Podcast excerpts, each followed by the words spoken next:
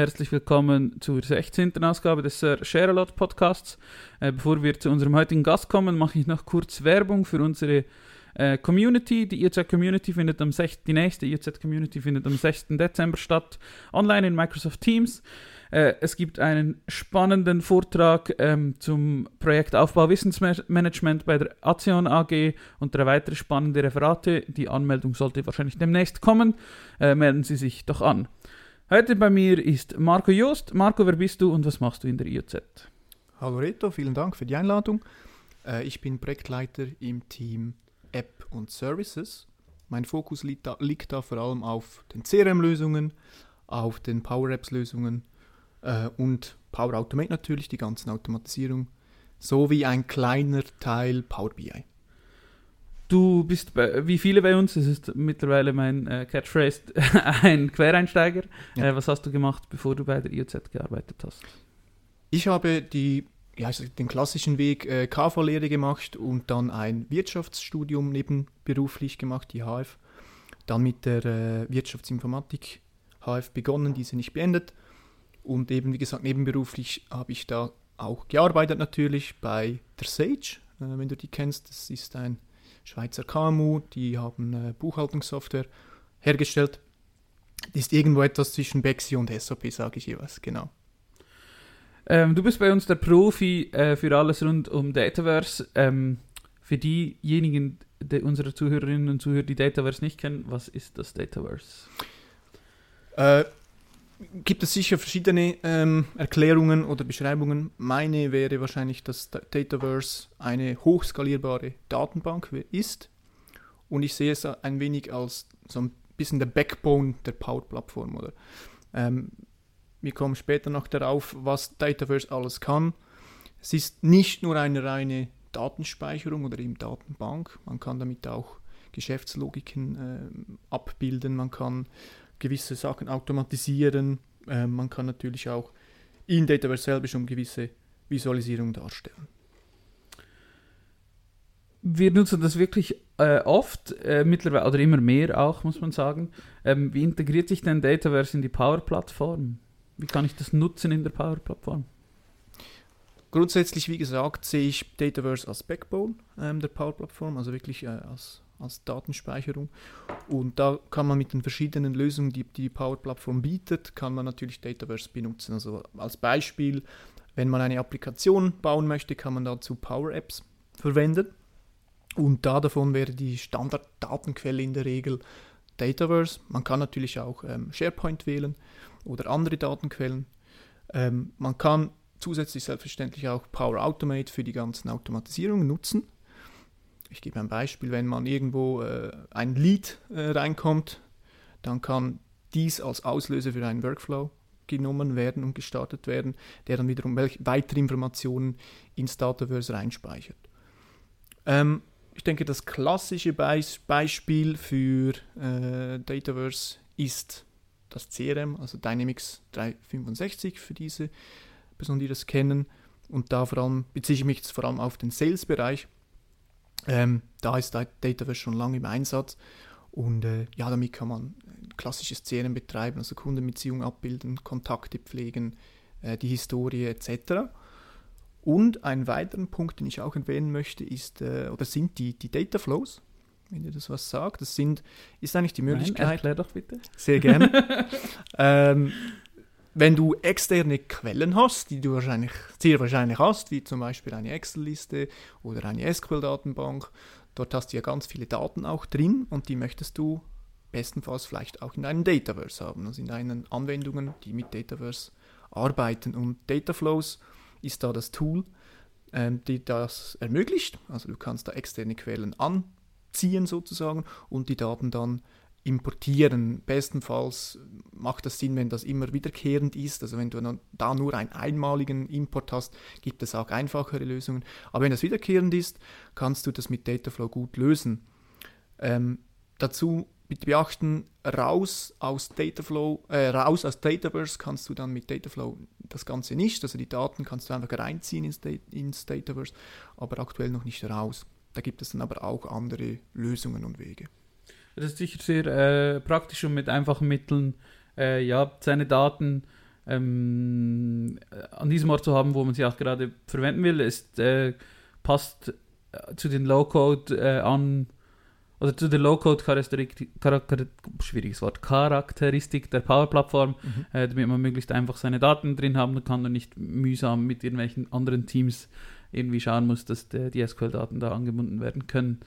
Ähm, das vorhin auch noch SharePoint als Datenspeicher erwähnt. Wie unterscheidet sich Dataverse äh, zu SharePoint? In meinen Worten ähm, muss ich vielleicht ein bisschen ausholen. Ich schaue mir jeweils an, für was wurde dieses Tool gebaut. Also Microsoft hatte irgendwann mal SharePoint gebaut und hat diesem Tool irgendeinen Zweck ähm, gegeben und der Zweck sehe ich da von SharePoint primär als Dokumentverwaltung und, Zusammenarbeit. Also dass man irgendwo äh, ein Word-File öffnen kann, zusammen an diesem Word-File arbeiten kann, parallel, so wirklich klassische Dokumentverwaltung. Und bei Dataverse ist der Purpose oder der Zweck wirklich, ja, halt wirklich das Speichern von Daten, also Datenspeicherung, Datenbank, die auch wirklich hoch skalierbar ist.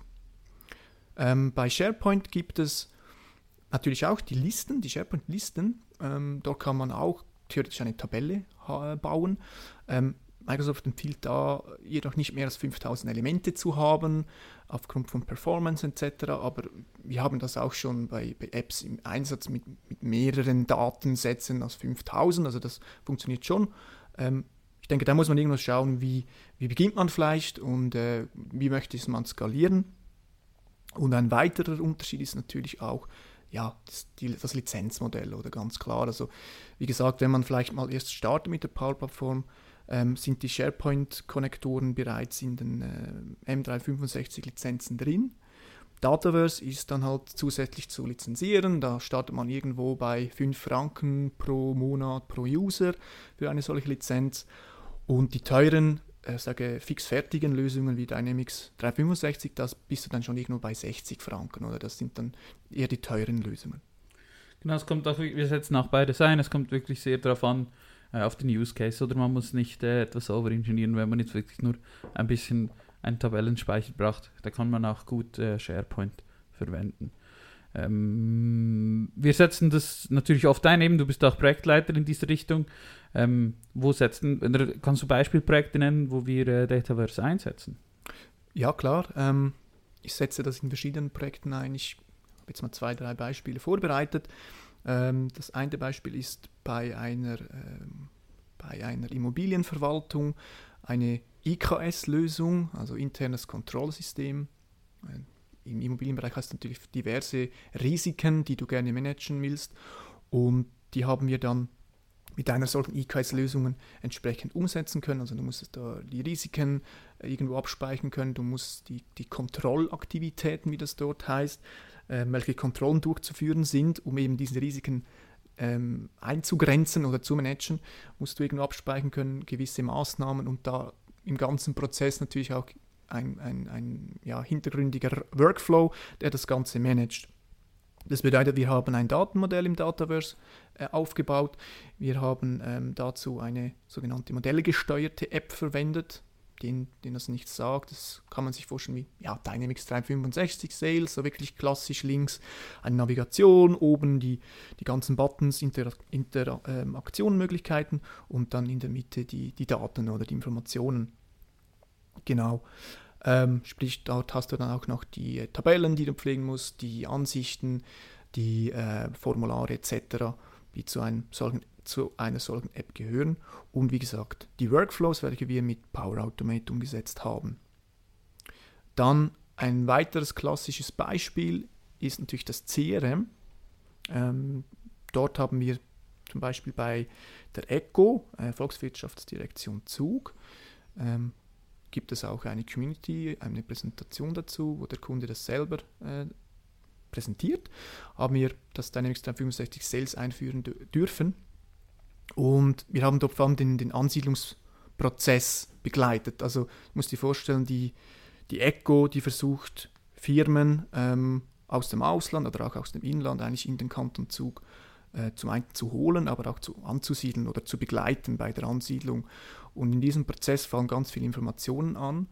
Und eine äh, Herausforderung da ist, eigentlich bestehende Firmen, die bereits im Zug sind, mit den neuen zu verknüpfen oder zu vernetzen. Und da gibt es sogenannte Cluster, wie sie es nennen, also zum Beispiel den Crypto-Space im Zug, gibt es natürlich diverse Firmen.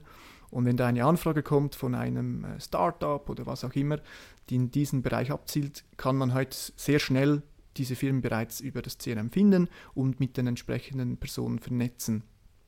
Und das muss natürlich alles im Datenmodell irgendwo abgebildet werden und einfach für den, für den Kunden dann äh, im Tool umsetzbar sein. Das haben wir dann entsprechend so gemacht und äh, hat auch gut funktioniert. Sie haben dann natürlich auch dann diverse Excel-Listen und alte Datenbanken alles ablösen können müssen diese eigentlich nicht mehr ab, äh, einsetzen, sondern können das jetzt alles im neuen Tool machen. Ähm, plus natürlich die ganze ähm, History, also wenn du irgendwelche Informationen oder äh, Inter Interaktionen hast mit den Personen, ist das alles im Tool dokumentiert. Das heißt, es ist zentral. Jeder Person, ähm, die bei Echo arbeitet, die Zugriff hat, sieht das, weiß genau, okay, mit dieser Person hatten wir zuletzt Kontakt, okay, äh, dort haben wir den und den vernetzt in diesem Sinne. Und so bist du natürlich viel schneller als, als zuvor, wenn du irgendwelche dezentralen Excel-Listen durchforsten musst, die nicht auf dem gleichen Stand sind.